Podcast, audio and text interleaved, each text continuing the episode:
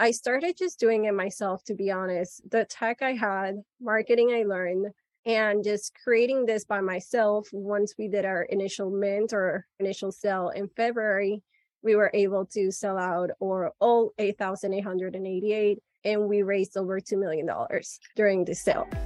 Welcome to Fascinating Entrepreneurs. How do people end up becoming an entrepreneur? How do they scale and grow their businesses? How do they plan for profit? Are they in it for life or are they building to exit? These and a myriad of other topics will be discussed to pull back the veil on the wizardry of successful and fascinating entrepreneurs. My book, Relentless, is now available everywhere books can be bought online, including Amazon and BarnesandNoble.com. Try your local indie bookstore too, and if they don't have it, they can order it. Just ask them. The reviews are streaming in, and I'm so thankful for the positive feedback, as well as hearing from people that my memoir has impacted them positively. It is not enough to be resilient, you have to be relentless. You can go to therelentlessbook.com for more information. Thank you so much. Giannina Scarlett is the founder, CEO, and lead engineer of WeLearn Academy. They have empowered 20,000 plus community members worldwide to take space in Web3. We talk about what Web3, crypto, and NFTs are, how she made over $2 million on her first NFT release, and how she's getting the word out about her company. Now let's get right into it. So, W3 Learn Academy. You could say We Learn Academy, so we like to say, but it could also be Web3 Learn Academy. It's an academy that is focused on Web3 skills and helping people bridge their Web2 skills to Web3. So, as we have been entering this new space of the Web3 industry, there are so many people looking to do the jump, and we're here to create the content and the paths needed for them to be able to come in and start building and creating here. And so, for those that are listening that don't know what Web3 or crypto or NFTs are, can you give a brief tutorial? Yeah. So, for anyone here who's interested in Web3, Web3, what I like to explain to my friends, a simple explanation is the next iteration of the internet. So, in Web2, we have the idea of, hey, we're creating content and we look at ads, we look at all these things, but we don't really get to own any of it, right? We have a Twitter profile it doesn't mean we get to take it with us. With Web3, the new iteration, the difference is we are actually owners. So we're able to own our data. We're able to own even kind of our data to share with prospects if we would like. So if you use something like Brave, you can choose to select what data to sell. Where in Web2, when you use something like Google, your data just gets sold automatically, whether you like it or not. So I would like to just say simple explanation Web3 is the iteration where you get to own what you do on the internet. I think a lot of people confuse or think that Web3 is the metaverse that is interactive, that is artificial intelligence and AR. Talk to me about that. Is that so? Is that part of it? Or is that not what Web3 is? Yeah, so that's a great question. I used to work as a software engineer in an AI company.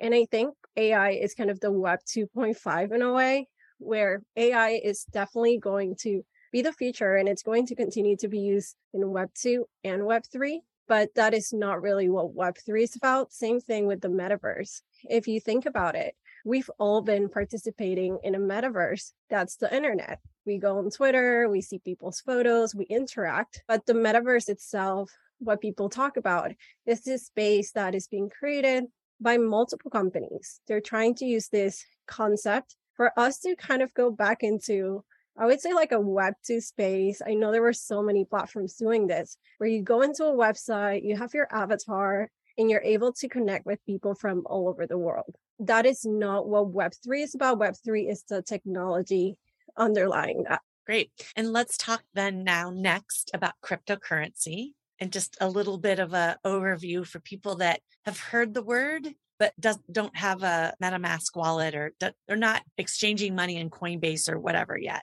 Yeah, so for crypto, there are so many tokens out there. And I'm pretty sure most of the audience have heard of Bitcoin, Ethereum. Those are kind of the ones that you will hear about the most. probably the safest one, if we can even use the word safe in crypto. But they're basically decentralized currencies that are not owned by a central organization. So right now we have like JP Morgan as a bank. We have our money there. We know JP Morgan is the entire company that owns and is able to transact with our money. With decentralized currencies, it's, I'm trying to find like a very non technical way of explaining it, but basically there are nodes all over the world that all work towards keeping this currency decentralized by not one single point of person being able to own it, if that makes mm-hmm. sense. So if I own Ethereum, really I'm not the one person who owns it. There are hundreds of computers that are validating every single transaction. So there's not one person who can say, Hey, I'm going to give Linda a million dollars just because all of these hundreds of computers will look at it and decide, is this even a real transaction? So it just makes it safer to own money in a decentralized manner. And banks like JP Morgan are actually getting on the crypto bandwagon. So, what business does a centralized institution have in decentralized money transactions? Do they yes. just want to get their greedy fingers in the pie?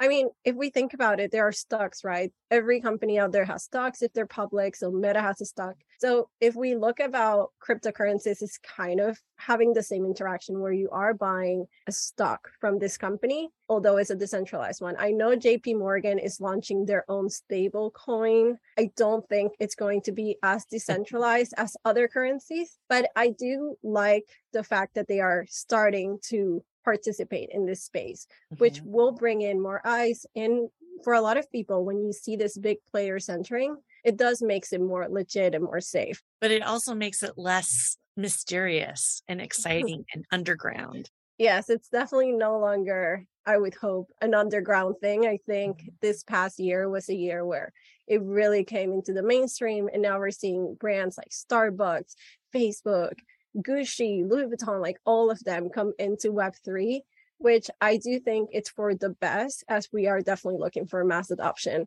And then let's now talk about NFTs. What are they in a nutshell? I own a couple. I was going to do an NFT launch for my book launch and decided mm-hmm. my audience was not ready for it. And I was right.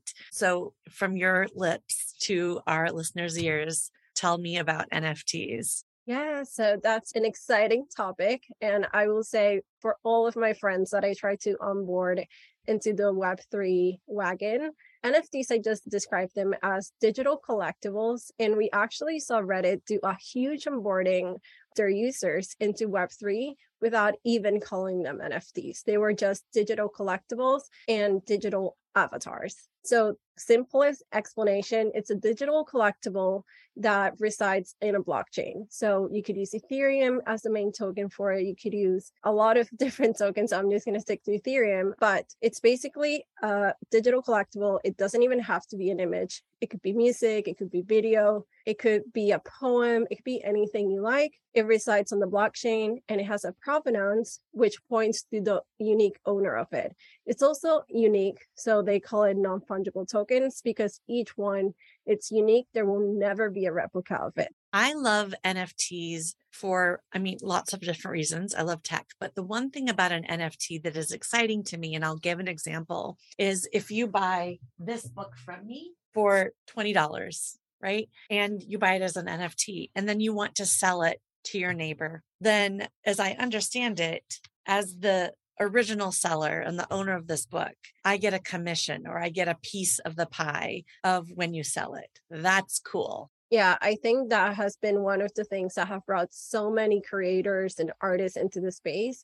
And is that it's the concept of royalties. Normally in art, when you sell something, you get that first paycheck and that's the last time you get money out of that sale. With NFTs, you can write into the contract just to be really simple here and kind of technical, NFTs are basically code. So in that code, you can write what is the percentage of perpetuity in royalties that you would like to get. For us at Cryptotech Women is 6%. And that is kind of like every sale that happens, you are going to continue to get that royalty, which I think for anyone who has been in the Web2 world as a creator, it's a huge bonus into coming into Web3. So let me ask you this clarifying question. So if we had an agreement that wasn't an NFT where I said, Giannina, I'm going to sell you this book for $20 and you're like, thank you so much. I will give you 6% of the book if I sell it to my neighbor. Then you sell it to your neighbor, but you don't tell me you sell it. I don't get the money. I don't even know you sold it. But if it were an NFT,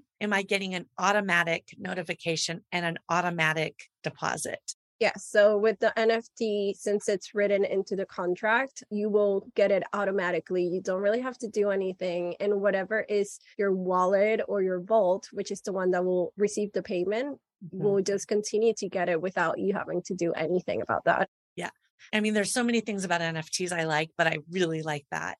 And so let's talk about this. I know from my, I like tech and I'm tech forward, and it's pretty challenging to sift through how many steps you have to take to get involved in crypto and NFTs. Do you see that barrier to entry changing and shortening, or do you see us having to adapt to learning how to choose a coin, how to invest in it, how to access it. When you buy an NFT, it goes here and then it's here on MetaMask. Like it's easy to see some things on a browser, but sometimes it's easier to see other things on your handheld device. Like it's maddening. Where are we with ironing all that out?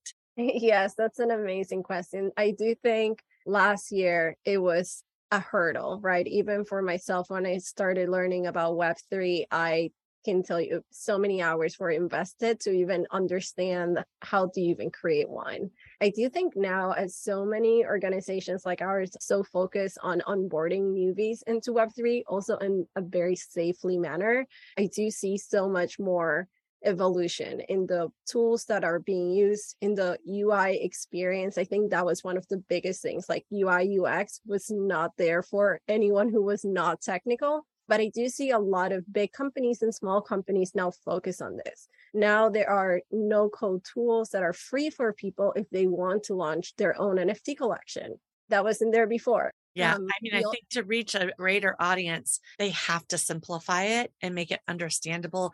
And as an audience, we have to, there is some work to be done. Like, I don't know if it will ever be as easy as a click, one click or maybe it will one day, but it's far into the future, right? Yes, I am very excited to when it is one click. I do see a lot of companies like Coinbase, they are developing a lot of like really easy material for people to learn and always bringing rewards. So if you do complete this course, you get some cryptocurrencies. With us, we're doing, hey, if you do complete a course, you're going to have an on chain credential that says, hey, you passed this course. So I think one, giving people rewards for actually committing to learn something new, but also developing the tech to be simple to use. So I did see for Reddit, when they did their whole NFT sale, which was digital collectible, they could just buy it with a Stripe debit card, credit card. That is what we should aim for, where people don't even need to know that it's Web3 or crypto. It's just right. a normal experience. Have you ever thought that you should write a book? That you should write the story of your life to help other people learn from your experience? please go to memoirsherpa.com and learn how I can help you write, figure out your publishing path, and market your story, your memoir, to a bestseller status. How are you funding this new endeavor, this new company? Are you bootstrapping? Do you have venture capital? What's it like? Yes. So I did bootstrap it. I started last year. Um, luckily, as a software engineer, I had my good savings. So very thankful for that.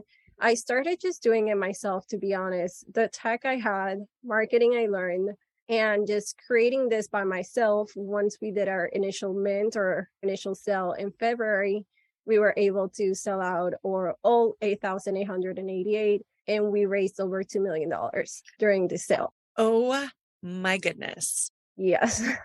So how did you get the information out to those people that bought that original mint? Yes and honestly that is it goes back to normal web2 marketing you create your profile on twitter you start talking about what in web3 i say it's all about utility like what is that user getting for supporting you and what so, were they getting So for us, it was the biggest proponent is our educational platform. All of our holders have access to it. They don't have to pay any additional monthly fee for it. We also do holders only or members only events. So in real life events, we're going to have one in Art Basel coming up. It's all mm-hmm. about creating that value that you think your audience will like. So it's pretty much like creating a Web2 brand that will have that initial sale that will be really exciting for them to participate in. So when did you start this company? Yeah, so I started the company this year officially. I started working on the concept in August. So in August, Of I started year? creating, yes, Okay. So August, you started creating, you started it officially this year. You minted two mil. How did you reach that big of an audience? I mean, it can't be just from a Twitter profile. And I know you're working with Sally. So talk to me about your marketing strategy. Yeah, so it started back in August. It was just creating a Twitter profile. And then back then, I didn't really had any other teammates. So it was just by myself. I will say this, we started a Discord immediately. To this date, you don't need a Discord. There are other avenues you can use to communicate with your members, but it was creating a Twitter profile, creating a Discord, communicating our value, which was, hey, I am a woman, I am in tech. I want to bring more women in tech. I want to create a space for minorities. And I want to create a space that feels kind of easy to understand and that you feel like you belong. Because at that time, it was a lot of bros in the crypto space. And so I will say that was something that worked in our favor, which was creating this space that women and minorities felt really comfortable in. Also, just creating that value proposition beyond from yes, being an amazing community, what else are you giving them? And then the growth strategy was one, tweets, tweeting. And I know for so many people, they're like, who is even on Twitter? Web3s on Twitter. So we would be tweeting three to five times a day, collaborating. So Web3 is all about collaboration, which in Web2, it's more about competition, right? We don't see Facebook and Tumblr as an example collaborating together, but in Web3, you do.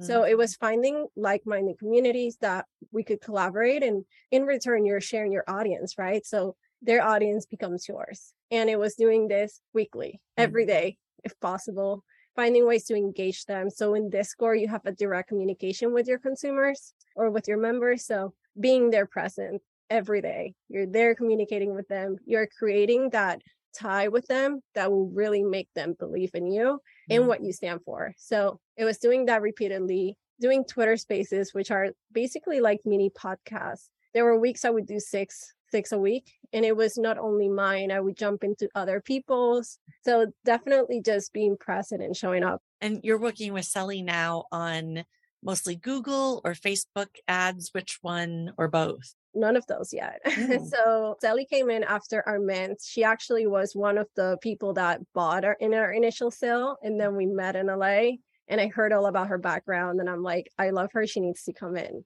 She's been helping with our overall marketing strategy and honestly also some strategy in terms of business development and who should we partner with, why, what events should we be in? But we're still pretty much very heavy on Twitter. So that's our main place. We are expanding to LinkedIn, TikTok, mm-hmm. Instagram, but it's funny because in Web3, if you run ads, it looks scammy. So in Web2, ads are where it is, right? Like I've seen so many business strategies. Number one thing is ads. In Web3, because of the whole essence of it, it is so new, if you run ads for your company, it does look like, hmm, maybe they're scamming someone. And why does it look like that? What is the trigger? The trigger is so many companies that came in running ads and then they would do rug, which means they basically took the money after the sale and disappeared. So it definitely burned a lot of people. And I do know ads are the future and they're going to stay, but it's so early in Web3 that they're still not Mhm. accepted with open hands. What do you think about the potential of Elon Musk laying off 70% of Twitter employees and the future of Twitter, which has been really the mainstay of your top of the funnel for your business? What are you going to do? Yeah. So one of the things is because we are looking for non-native audiences, we are expanding to non-web3 audiences, which are on LinkedIn, like Instagram, TikTok. But for the Elon question, yes, I think it's crazy he's going in.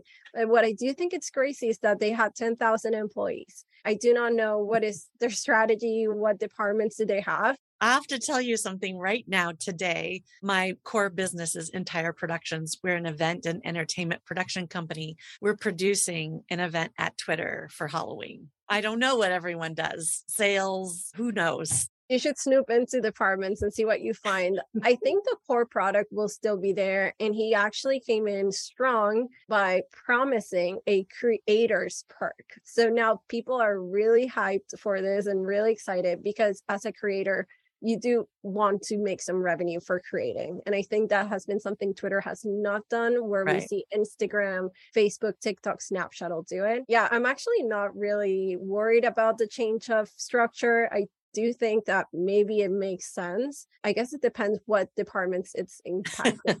right. So, what is your team comprised of right now? Yeah, so we're still a very lean team, but is marketing, partnerships, business development, finance, community. So for Web3, you always have to be in contact with your members. So we do have a community team and then PR and product management for We Learn Academy as well. So we talked about your marketing strategy. Let's talk about your exit strategy. Are you building this company with an exit in mind or an acquisition? Or are you going to hold on to it for dear life forever? That's a great question. I think for now, I do not have an exit in mind just because I'm so passionate about the cause. I started engineering myself, coding through Codecademy when I was 16 and then coming into tech and actually being a founding software engineer at a tech company i think i'm just so involved with the mission and when i see my mission it's kind of selfish because it's kind of like what i want and what i wanted to see when i was 16 and so for now no exit strategy i did hear that question a lot in my previous company it was also startup and people would always say do you think we're going to ipo are we going to sell but I know the founders were also just very strong believers in the company and they're like, we're doing this forever. So mm-hmm. I kind of feel that way right now. Are they supporting this past job of yours? Are they supporting your new endeavor? Are you Definitely. partnering with them? Not as of now, just because our companies are still different, but they were very supportive. And honestly, when I started building this, I had a talk with the co founder because, as you can imagine, if you're doing anything, what a great mentor that would have been yeah, you have to let them know. And I was thinking about it. It wasn't even solid. And he encouraged me. He said, if this is something you're passionate about, go for it. And he was really encouraging. And even after post myself becoming a real founder, a lot of issues, right? Or like a lot of things to think about. He was also very opening to giving me advice and feedback. So it was very encouraging to have that too. For more information, go to the show notes where you're listening to this podcast.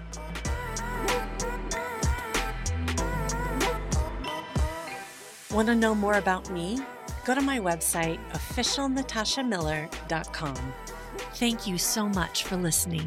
I hope you loved the show. If you did, please subscribe. Also, if you haven't done so yet, please leave a review where you're listening to this podcast now. I'm Natasha Miller and you've been listening to Fascinating Entrepreneurs.